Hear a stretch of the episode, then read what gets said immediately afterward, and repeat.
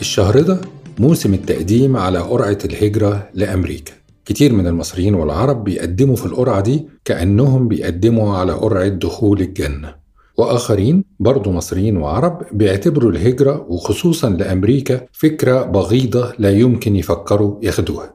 وفي اللي بيحلموا يسافروا أمريكا لكن معتبرين إن فرصهم قليلة في النجاح في السفر أو ما بعد السفر في الاستقرار هناك. في ناس كتير ألفوا كتب عن أمريكا.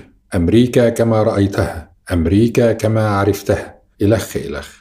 واحد منهم قعد ثلاث شهور في أمريكا وكتب كتاب من النوعية دي فرد عليه آخر كان عايش في أمريكا بقاله 12 سنة قال له إذا كنت أنا عايش في أمريكا بقالي 12 سنة ولا أستطيع أن أدعي إني عرفتها تقوم أنت تألف فيها كتاب من إقامة ثلاث شهور السؤال إحنا نعرف أمريكا منين؟ إيه هي مصادر معلوماتنا عنها؟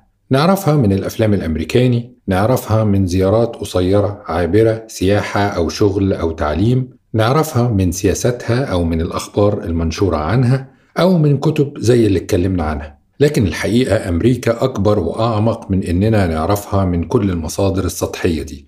أمريكا تقريبا قارة كاملة مترامية الأطراف كل ولاية فيها لها قوانين خاصة بيها.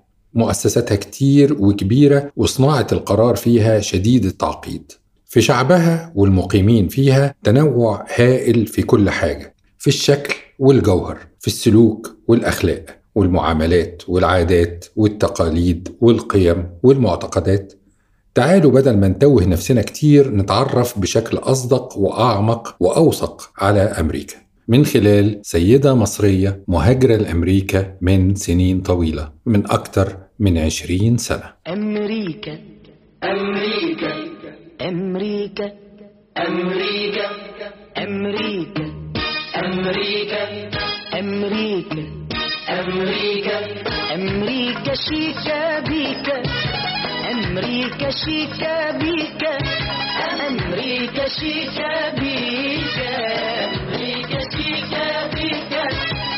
تلعبك عالشناكل وتجيب عليك وطيكا أمريكا. مدام إيمان ممكن نتعرف أنا اسمي إيمان عبدول مهاجرة مصرية لأمريكا من حوالي 24 سنة. أنا مقيمة في ولاية نيويورك ومدينة نيويورك على فكرة مش هي عاصمة الولاية زي ما ناس كتير بتفتكر. عاصمة ولاية نيويورك هي ألباني. طيب حضرتك جيتي أمريكا في أي مرحلة عمرية؟ يعني هاجرتي وانت طفلة ولا في مرحلة الجامعة ولا بعد التخرج؟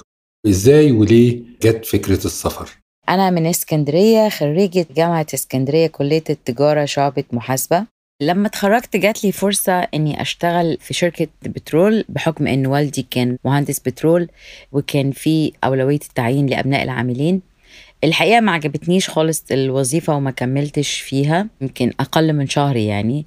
واتجهت إني عملت ال business بتاعي كان عندي موهبة شغل المفروشات والطباعة على الحرير والتطريز والحاجات دي. فعملت مصنع صغير كده على قدي بدأ صغير جدا وكبر شوية بشوية.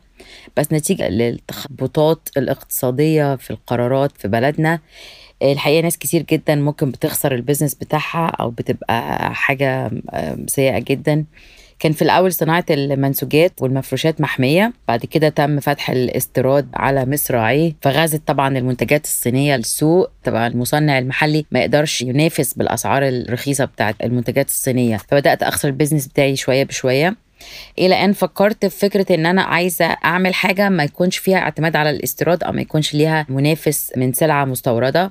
فكرت إن أنا أعمل العروسة المصرية المحلية بالشكل المصري لأن ما كانش ساعتها في في السوق حاجة زي كده. كان في عروسة اسمها كرومبا لو الناس تفتكرها أو ما أعرفش لسه موجودة دلوقتي ولا لأ كان في العروسة الباربي فالاثنين حقيقي ما بيمثلوش الشكل المصري يعني. فبدأت اراسل مصانع وشركات أجنبية منهم في مصنع عروسة مشهورة جدا في أمريكا اسمها امريكان جيرل دول وجمعت كتالوجات لأن كانت حتى كمان صناعة السيراميك بتاع اللي هو الجزء اللي هو بتاع العرايس في مصر كان متدهور جدا. كان في حاجات بلاستيك رديئة شوية. من الفكرة دي جات لي فكرة إن أنا أراسل شركات ومصانع وحبيت أحضر معارض وقدمت على الفيزا لأمريكا. في الوقت ده كان صعب شوية الحصول على فيزا أمريكا اتقبلت فيها.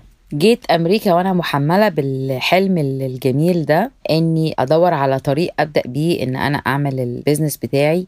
سواء كان هعمل فكرة العروسة المصرية اللي هرجع بيها لمصر أو أوديها مصر أو إن أنا أعمل أي حاجة جديدة يعني في بلد ممكن يكون فيها فرص للناس اللي عندها حلم تعمله. جميل جدا. يعني البداية كانت زيك زي معظم المصريين المغتربين نتيجة معوقات للنجاح في مصر. أمريكا كانت بالنسبة لك رحلة البحث عن فرصة والسعي وراء حلم. لكن واضح إن فكرة الهجرة ما كانتش مترسخة عندك وكنت حاطة برضو احتمال العودة لمصر بعد ما تلاقي فرصتك وتبدأي في تحقيق حلمك. كمل لنا الحدوتة يلا. لما جيتي سكنتي فين وبدأتي إزاي؟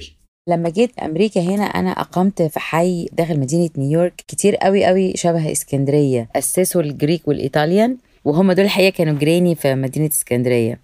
لما بدأت الشغل هنا فكرت هبدأ منين وأشتغل إزاي اكتشفت إن العالم كله شبه بعض. يعني رغم إن مفيش نفس التخبطات في القرارات والسياسات الاقتصادية بس برضو فكرة غزو الصين الأسواق كانت هي برضو المسيطرة هنا زي بالظبط اللي حصل في مصر. فلقيت الأجور للعامل هنا عالية جدا ففكرة التصنيع هنا من الأفكار اللي هي شبه مستحيلة يعني. فحاولت بقى أدور على حاجة في مجال قريب قوي من الحاجات اللي أنا أعرفها واللي أقدر أعملها. كان تفكير تقليدي زي أي حد تاني. بدأت أفكر في إن أنا اعادل الشهادة بتاعتي عشان أشتغل محاسبة.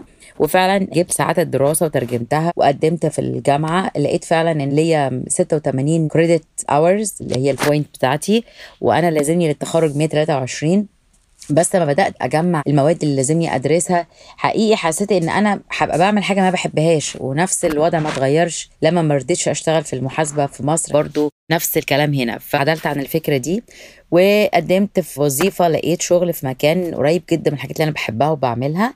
هو مكان بيعمل فساتين السواريه والأفراح والحاجات دي فيها جزء التطريز والقص والحاجات دي. فكنت مستمتعة جدا جدا بالشغل ده وبدأت فيه بحماس وطورت فيه لحد ما بقيت مديرة المكان وال buyer اللي هو بيشتري العينات أو بيشتري البضاعة من الشركات والمصانع.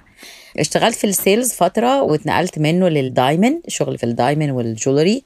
برضو كان شيء ممتع جدا بالنسبة لي وتعلمت فيه حاجات كتير جدا. لحد ما فكرت أشتغل حاجة تكون الساعات بتاعتها أقل شوية فيها مرونة يكون ال business بتاعي. فدرست real estate اللي هي العقارات واللي بيختلف تماما عن طريقة الشغل في مصر. لأن في مصر ملهاش license ولا دراسة حتى. هنا لازم تدرس وتمتحن عشان الواحد في الأول يبقى real estate agent ولما يعدي الامتحان يعمل internship يشتغل في شركة. يا إما لمدة سنتين ياخد سنتين خبرة أو لحد ما يجمع نقط معينة بيجمعوها بطريقة معينة بين إيجارات وبيع و commercial. بتختلف من ولاية لولاية النقط دي. تقدر بيها بعد كده تذاكر تاني وتمتحن تاني وتبقى real estate broker تقدر تفتح ال business بتاعك. طبعا دي نقطة مهمة جدا محتاجة نتوقف عندها. مهنة ال real estate agent دي في مصر بيسموها السمسار. وطبعا أي حد في مصر بيمارسها بطريقة هلهلية كده كالمعتاد. لا مؤهل ولا رقابة ولا حساب ولا أي حاجة. ودلوقتي كتير في مصر بقى اسمهم برضو real estate agents بس برضو لا مؤهل ولا رقابة وده بينطبق على مهن كتير. كل اللي خدناه من أمريكا هو المسمى الخواجاتي زي كده ما الطعميه بقى اسمها green burger طيب المرة دي حبيتي الشغل مع career ال real estate agent وحسيتي إنه مناسبك؟ ولو ممكن تقول لنا المصريين عددهم كبير في أمريكا ولا لأ؟ هل في جالية كبيرة في مختلف الولايات الأمريكية؟ مهنة ال real estate وكوني إني كنت صاحبة ال business ادتني فرصة كبيرة لأني أم الثلاثة دلوقتي ولادي البنت الكبيرة خلصت جامعة وتخصصت في ال health care management تشتغل في مستشفى كبيرة هنا في نيويورك. وبنتي التانية بتدرس برضو اختارت مجال الطب بتدرس pre-med وابني في آخر سنة خلاص في ال high school مهنة ال real estate وكوني صاحبة ال business ادتني فرصة إن أنا يبقى عندي مرونة في ساعات الشغل بتاعتي والمواعيد أنا اللي بعملها. فبقدر أكون موجودة في حياة الولاد والأنشطة بتاعتهم وأقضي معاهم وقت للمذاكرة وحاجات كتير جدا. فحقيقي اترتبت على أجمل ما يكون السيناريوهات لحياتي يعني. فأنا ممتنة جدا للمهنة دي وجت الوقت الصح. بعد كده دلوقتي ولادي كبروا فعندي فرصة إن أنا أعمل حاجات في مجال ال sales اللي أنا بحبها. فرجعت تاني جزئيا مع شغل العقارات بشتغل في sales السيارات.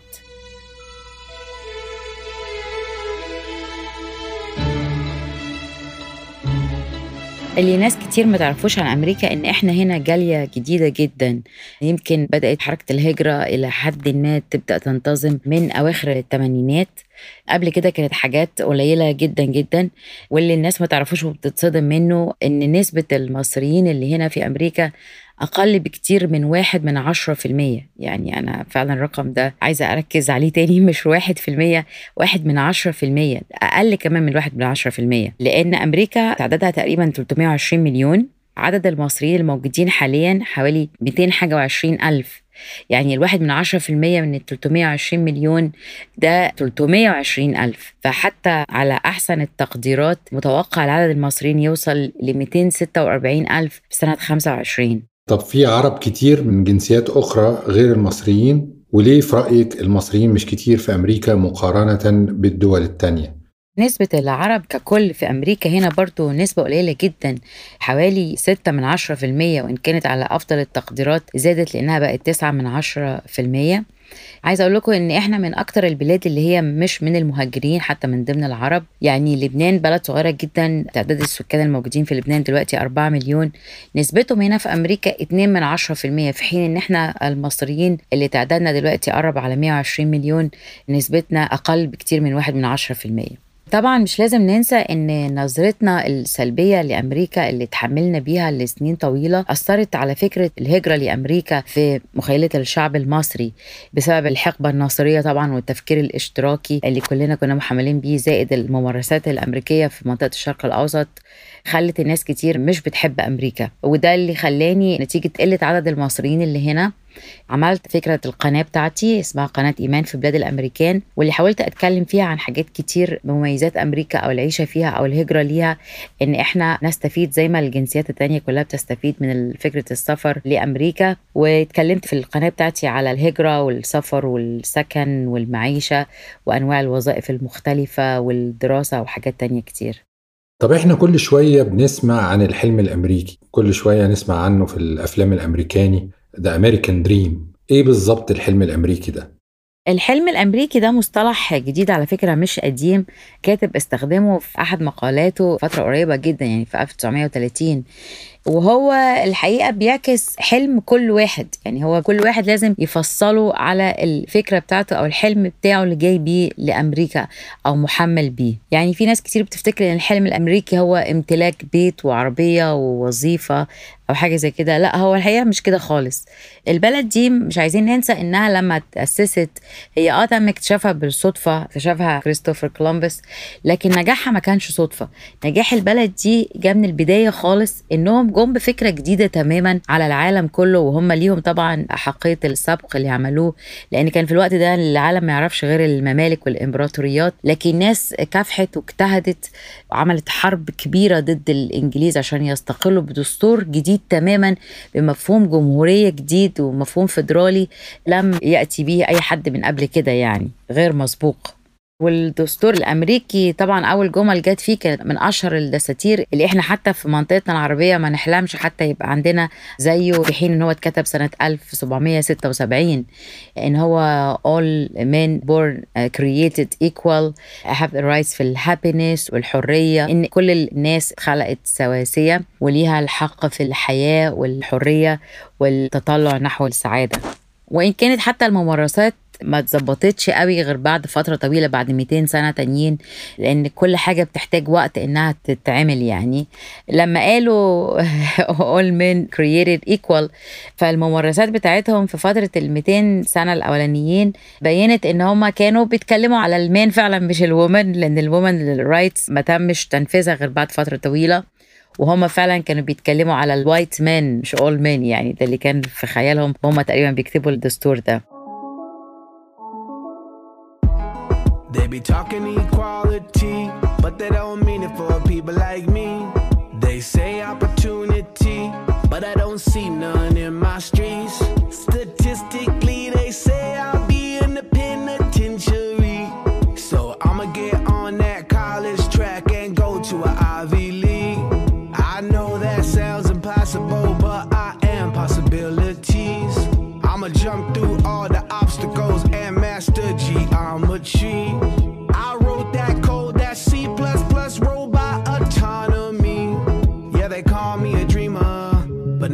Georgetown University, the American dream. طيب ندخل في العمق شوية أكتر من كده دلوقتي لو واحد لسه بيبدأ رحلة الهجرة لأمريكا وعايز يعرف معلومات عن الولايات المختلفة تقولي له إيه؟ إيه الفروق بين الولايات المختلفة وإيه هي الولايات اللي فيها مصريين وعرب ومسلمين أكتر من غيرها؟ أمريكا زي ما الناس كلها عارفة بتتكون من 50 ولاية مختلفة التركيب العرقي كل ولاية مختلفة تماما عن التانية. من ناحية التركيبة السكانية القوانين بتاعتها معدلات الأجور الحد الأدنى للأجور نوعية الوظائف أو نوعية حتى الأنشطة اللي قائم عليها الاقتصاد بتاع الولاية. يعني في ولايات الجنوب معظمها ولايات زراعية وبتركز فيها نسبة أكبر من البيض ال white Americans وولايات الشمال هي معظمها ولايات صناعية. وفيها أنشطة تجارية تانية. برضه اللي الناس ما تعرفوش إن تركيبة السكان في أمريكا الغالبية فيها من ال white Americans تقريبا حوالي مثلا نقول 80% 76% 77% زائد آخر إحصائيات لل African American حتى ما لا يتعدوا ال 15% والنسبة القليلة اللي فاضلة دي اللي هي تشكيلة المهاجرين ال- كلهم على بعض من ال Latin Americans اللي بنقول عليهم هنا Spanish أو من آسيا زي الصينيين أو الهنود والباكستانيين والبنجلاديش زائد النسبة الصغيرة جدا زي ما قلت لكم اللي هي نسبة العرب اللي هنا اللي هي لا تكاد تكون حتى يعني ستة من عشرة في المية. اللي لازم نفهمه إن لما نتكلم على الجالية العربية غير الجالية الإسلامية لأن الجالية المسلمة هنا وإن كان عددهم حوالي واحد وستة من عشرة في المية دول بيتكونوا بالشكل الأكبر من اللي هم البنجلاديش والباكستان وجزء صغير اللي هم الهنود المسلمين. زائد جزء صغير جدا من أوروبا اللي هم زي ألبانيا ويوغوسلافيا زائد الجزء الأصغر اللي هو جاي من العرب. فإحنا كلنا على بعض برضو ما زلنا نسبة صغيرة جدا في بلد تعدادها 320 مليون. وعلى فكرة الجالية الإسلامية من الباكستانيين والبنجلاديش هم اللي بيقودوا قاطرة المسلمين المهاجرين لأمريكا ليهم فعاليات وأنشطة أكتر من العرب بكتير جدا ومتواجدين بعدد أكبر وليهم مساجد. وإن كانوا حتى وإن كانوا مسلمين هم ما بيتفقوش مع المسلمين العرب في ال culture في الثقافة والعادات والتقاليد وطريقة اللبس وطريقة المعيشة والأكلات بتاعتهم وحاجات كتير حقيقي حقيقي إحنا مختلفين عنهم. المصريين أو العرب بصفة عامة بيتركزوا في ولايات معينة بشكل أكبر وما تنسوش برضو إن عددهم بعد كل ده قليل جدا في ولاية نيوجيرسي ونيويورك وموجودين برضو في تكساس وشوية صغيرين في كاليفورنيا وبتتنوع الوظائف بتاعتهم اللي بيركزوا عليها. يعني مثلا في نيويورك هتلاقي كتير قوي مصريين بيشتغلوا في ال taxi business أو ال Uber وال Lyft والحاجات دي أو عربيات الأكل المشهورة جدا اللي بتلاقيها في نيويورك طبعا معظمها مصريين. أما في ولايات الجنوب ممكن هيكونوا موجودين في مجال الزراعة مثلا تعبئة المواد الغذائية والحاجات دي. اللي شوية اللي هم المهنيين أو الأكاديميين اللي بيشتغلوا وظائف معينة زي دكتور ومهندس أو محاسب موجودين هنا بس المصري في الغالب بيحب يكون يعمل ال business بتاعه. حتى المهندس اللي بيشتغل هنا مثلا في ال city أو في الوظائف الحكومية مرتبه بيكون أقل بكتير من اللي يقدر يعمله مثلا مصري بيفتح business بتاعه يفتح مطعم صغير أو قهوة أو كافيه أي نوع من أنواع الخدمات اللي هي ال limousine service والحاجات دي. ولأن البلد هنا برضو فيها فكرة حكاية ال job formality بتاعتنا الواجهة بتاعت الوظيفة المحملين بيها إحنا في مصر دي. هي حقيقة مش موجودة هنا خالص النظرة دي التفضيل ده. واللي بيصدم ناس كتير إن نسبة حتى خريجين الجامعة هنا في أمريكا قليلة مش بالشكل اللي إحنا كنا متصورينه خالص. موضوع إن المسلمين من غير العرب هم اللي بيقودوا ده بالفعل موجود في كل الدول الغربية مش في أمريكا بس. الباكستانيين والهنود والبنجلاديشيين وزودي عليهم الأتراك بالفعل لهم هيمنة كبيرة على المجتمعات الإسلامية في الغرب ولهم أحياء كاملة تقريبا بتاعتهم. تدخلي الحي من دول في إنجلترا تفتكري نفسك في كراتشي أو اسلام اباد وفعلا بأكد على كلام حضرتك إنهم مختلفين عننا كتير مش بس في العادات والتقاليد ده حتى في كتير من تفاصيل طقوس العبادات نفسها. طيب لو ممكن تكلمينا شوية عن سمات الشعب الأمريكي اللي معظم المصريين ما يعرفوهاش. الشعب الأمريكي هنا بصفة عامة عملي جدا في كل حاجة ويفضل الراحة على الأناقة يعني عكس الأوروبيين. وحكاية الاستعلاء بالممتلكات أو بالمظهر مش هيقدر المصري أو العربي اللي هو بيحب ده جزء من تركيبته وشخصيته أو تركيبة مجتمعنا مش هيقدر يمارس ده هنا وده اللي أعتقد بيخلي كتير من المصريين ممكن حتى بعد ما يفكروا يسافروا أو يهاجروا ويعيشوا هنا يرجعوا تاني لأنه مش هيقدر مثلا فكرة التفكير القبلي إن أنت مش عارف أنا ابن مين أو أنا مين والحاجات دي مش هيقدر يعملها هنا أو إنه مثلا يتعالى بعربية راكبها أو بيت. العربية دي هنا حاجة عادية جدا زي الثلاجه أو الغسالة في البيت والعربيات موجودة فعلا سعرها في متناول الجميع والماركات كلها المختلفة. حتى من المظهر تقدرش تحكم على الناس لأن الناس هنا مظهرها متقارب جدا نتيجه لأن السلع كلها في متناول الجميع. فأنت مش هتقدر تصنف الناس تصنيف طبقي نتيجة اللبس اللي هو لابسه أو عربيته اللي هو راكبها. أنت هتتفاجئ بأنك ممكن تكون راكب المترو مثلا. ناس بتستخدم المواصلات العامة هنا. هيكون مثلا رئيس مجلس إدارة شركة اللي قاعد جنبك في المترو وأنت من غير ما تعرف.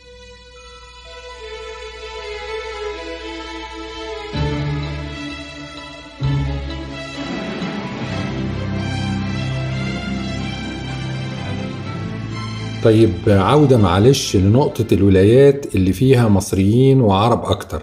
هل أحسن لمهاجر جديد لأمريكا إنه يقيم ويتعامل مع مصريين وعرب أكتر ولا أحسن يبعد عنهم ويندمج مع الأمريكان نفسهم والمهاجرين اللي من أصول أخرى غير العرب؟ أنا شايفة إن الجنسيات كلها الناس بتحاول تتقارب مع اللي منها. يعني هتلاقي الجريكي بيتعامل مع جريك اللاتين أمريكان بيتعامل مع اللي منه برضو الهنود نفس القصة كل الجنسيات. معرفش ليه إحنا عندنا مقولة بيتداولها الجميع لو عايز تنجح أو عايزة تنجحي ابعدي عن المصريين أو ابعدي عن العرب. أنا اتبعت سياسة عكس ده تماما بالعكس. أنا اشتغلت مع العرب ومع المصريين وأول ما اتخرجت وعملت ال license بتاعت ال real estate حطيت ال business card بتاعي في كل الصيدليات أو المطاعم أو المحلات أو المكاتب اللي بيمتلكها عرب ومصريين وفعلا بدأت أشتغل معاهم لدرجة إني حتى جزء كبير من ال business بتاعي تخصص شركتي في الشقق المجهزة اللي هي ال short term furnished apartments وعاملة account مع account السفارات بتاعت دول الخليج اللي الناس المواطنين بتوعها بيجوا هنا للعلاج أو للدراسة. فكان تعاملي بنسبة كبيرة جدا جدا مع العرب. ودي الحقيقة الحاجة اللي أنا بنصح بيها أي مهاجر جديد أو مسافر جديد جاي لأمريكا إنه يروح للأماكن اللي فيها المصريين أو فيها العرب. هيساعدوه كتير وكبداية في مكان حد بيتكلم اللغة بتاعته وهيديله نصايح كتير جدا. ما يسمعش للناس اللي بتقول آه إنك هيستغلوك ويدولك يمصوا دمك ويدولك أقل من المعدل. أنت حتى لو أخدت مرتب أقل من المعدل بدولار أو اتنين دي ولا حاجة. أنت في ناس كتير هنا بتعمل حاجة اسمها انترنشيب من ضمنهم بنتي. حاجات ساعات بتكون غير مدفوعة الأجر يعني في وظائف كتير على ما تتدرب وتتعلم. انت هتتدرب وتتعلم انت غير مؤهل من ناحية اللغة من ناحية خبرة البلد من ناحية حاجات كتير. فالناس لازم تكون موضوعية شوية في تقييم قيمتها في سوق العمل. ومن النصايح برضو التانية اللي أنا بحاول أديها للناس اللي جاية هنا جديد قبل ما تيجي حاول تستغل البلد هناك لأن في مصر عندنا إنك تتعلم مهنة أو صنعة بتكون أرخص بكتير وإنت أول ما تيجي هنا هتبدأ يبقى عندك التزامات من إيجار لمصاريف لفواتير والوقت أنت عايز تبدأ فعلا الحياة العملية بسرعة. فخلي مثلا تعليم اللغة الإنجليزية تعليم حرفة معينة تحضير نفسك إن تتعلم السواقة الحاجات دي كلها حاول تيجي بيها جاهز من وأنت هناك قبل ما تيجي هنا. يعني هي it makes sense إن الواحد يحاول يتقارب مع أبناء بلده في الغربة وفي بيئة ومجتمع وبلد جداد خالص. في طبعا سمعة طالعة بينا إن المصريين وحشين مع بعض بره لكن زي ما سمعنا من مدام إيمان ده مش صحيح على الأقل في أمريكا. ممكن في نماذج سيئة لكن ده لا ينطبق على الأغلبية. إحنا محتاجين بعض أكيد وسواء المهاجر القديم أو الجديد بيبقى محتاج الآخر من أبناء بلده. ولما تساعد حد ربنا هيبعت لك اللي يساعدك ويساعد أولادك من بعدك. طيب يا مدام إيمان قولي لنا إيه أكبر غلطة عملتيها وإيه أكتر حاجة صح عملتيها في مشوار الهجرة بتاعك علشان نفيد الناس اللي بيسمعونا من تجربتك؟ من الغلطات الكبيرة اللي أنا عملتها وما زلت مستمرة في الخطأ ده مع إني أدركت تماما ضرره عليا إن أنا أهتم بال social media أو إن أنا update ال technology بتاعي في بتاع ال informations والمعلومات وتجميعها وعرضها بالطريقة الحديثة اللي هي زي باختصار كده اللي هي لكل التطبيقات من فيسبوك لإنستجرام ل LinkedIn لتويتر واتساب الحاجات دي كلها بقت مهمة جدا بقت هي أعمدة الاقتصاد الجديد وشكل الجديد بتاع العالم يعني. فالطريقة اللي هي اليدوية أو الطريقة ال old fashion دي من ضمنها مثلا إن الواحد يكون عنده مكتب عقارات بقت قليل جدا اللي بيجي لك المكتب. يقول لك أنا بدور على شقة أو على بيت. كل حاجة دلوقتي بقت تطبيقات وبقت اونلاين ومن أشهر التطبيقات اللي موجودة هنا Zillow Yahoo Trulia StreetEasy Apartment dot com PropertyShark كل التطبيقات دي هي اللي بتخليك تدخل كصاحب بيت أو كوسيط عقاري أو كمؤجر أو مشتري الناس كلها بتدخل عليها. والحقيقة عبارة عن شبكة بقى طبعا network بتتواصل بقى من LinkedIn للانستجرام بتاعك لتعمل صفحة فيسبوك بتاعت ال business بتاعك منفصله عن الصفحة الشخصية. الحاجات دي كلها ما بقتش رفاهيات ولا بقت تضييع وقت. زي ما أنا في الأول كنت متخيلاها فتاخرت شوية في إن أنا أعمل الحاجات دي. الحاجة الكويسة اللي أنا عملتها واللي هي تقريبا جزء من شخصيتي إن أنا ما سعيتش لوظيفة تقليدية وإن كانت بتدي لك الأمان إن يكون عندك مرتب وتقدر تعمل ميزانيتك بتقبض كذا في الساعة كذا في الشهر ومصروفك كذا. لكن أنا حقيقي طول عمري بشتغل بال commission ويوم very high ويوم low ويوم ما فيش خالص. ويوم فيه نص نص. فطبعا دي وان كانت الآثار السلبية بتاعتها تديلك إحساس بعدم الأمان شوية ولخبطة في إنك تحدد مصروفك والحاجات دي كلها لكن بتفتح لك برضو الأبواب إن يبقى عندك unlimited income يعني وحياة مادية أفضل شوية. وده برضو اللي خلاني إن أنا اكسبوزد لحاجات كتير تخليني أقرب من الثقافة الأمريكية والمجتمع وإني أسافر كتير وأعمل حاجات كتير جدا ما يقدرش يعملها شخص بيشتغل وظيفة تقليدية. الناس دي بتكون حتى لو إن كان مثلا بقاله في البلد 20 سنة فهي خبراته عبارة عن خبرة سنة واحدة مضروبة في 20 الوقت سرقنا مع الحديث الشيق لمدام إيمان والمعلومات القيمة اللي بتقولها لنا في موضوع يهم ناس كتير. لسه عندنا كم سؤال محتاجين إجابتها مثلا هل يقدر الإنسان يحافظ على هويته المصرية العربية الإسلامية بعد الهجرة لأمريكا؟ وإزاي يقدر يوازن بين الاندماج في المجتمع هناك من ناحية وتربيته لأولاده على معتقداته وقيمه ومعاييره الأخلاقية من ناحية تانية ولو واحد أو واحدة قرروا خلاص يسافروا أمريكا ويقيموا فيها إيه هي الطرق وإيه هي الخطوات المطلوبة؟ في ناس مش بيسافروا ومش ناويين يهاجروا لكن بيبعتوا أولادهم للدراسة في جامعات أمريكا. محتاجين كده شوية معلومات عن الموضوع ده. فكرة الجواز من أمريكية هل هي فكرة جيدة ولا سيئة؟ وليه الأمريكان عندهم اكتفاء بنفسهم وقافلين على روحهم وعندهم سطحية شديدة في معرفتهم بالعالم خارج أمريكا؟ مكملين مع مدام إيمان عبدول الأسبوع الجاي بإذن الله في جزء تاني من الحوار ده وقاعدين من دلوقتي مستنيينها على كرسي في أول صف.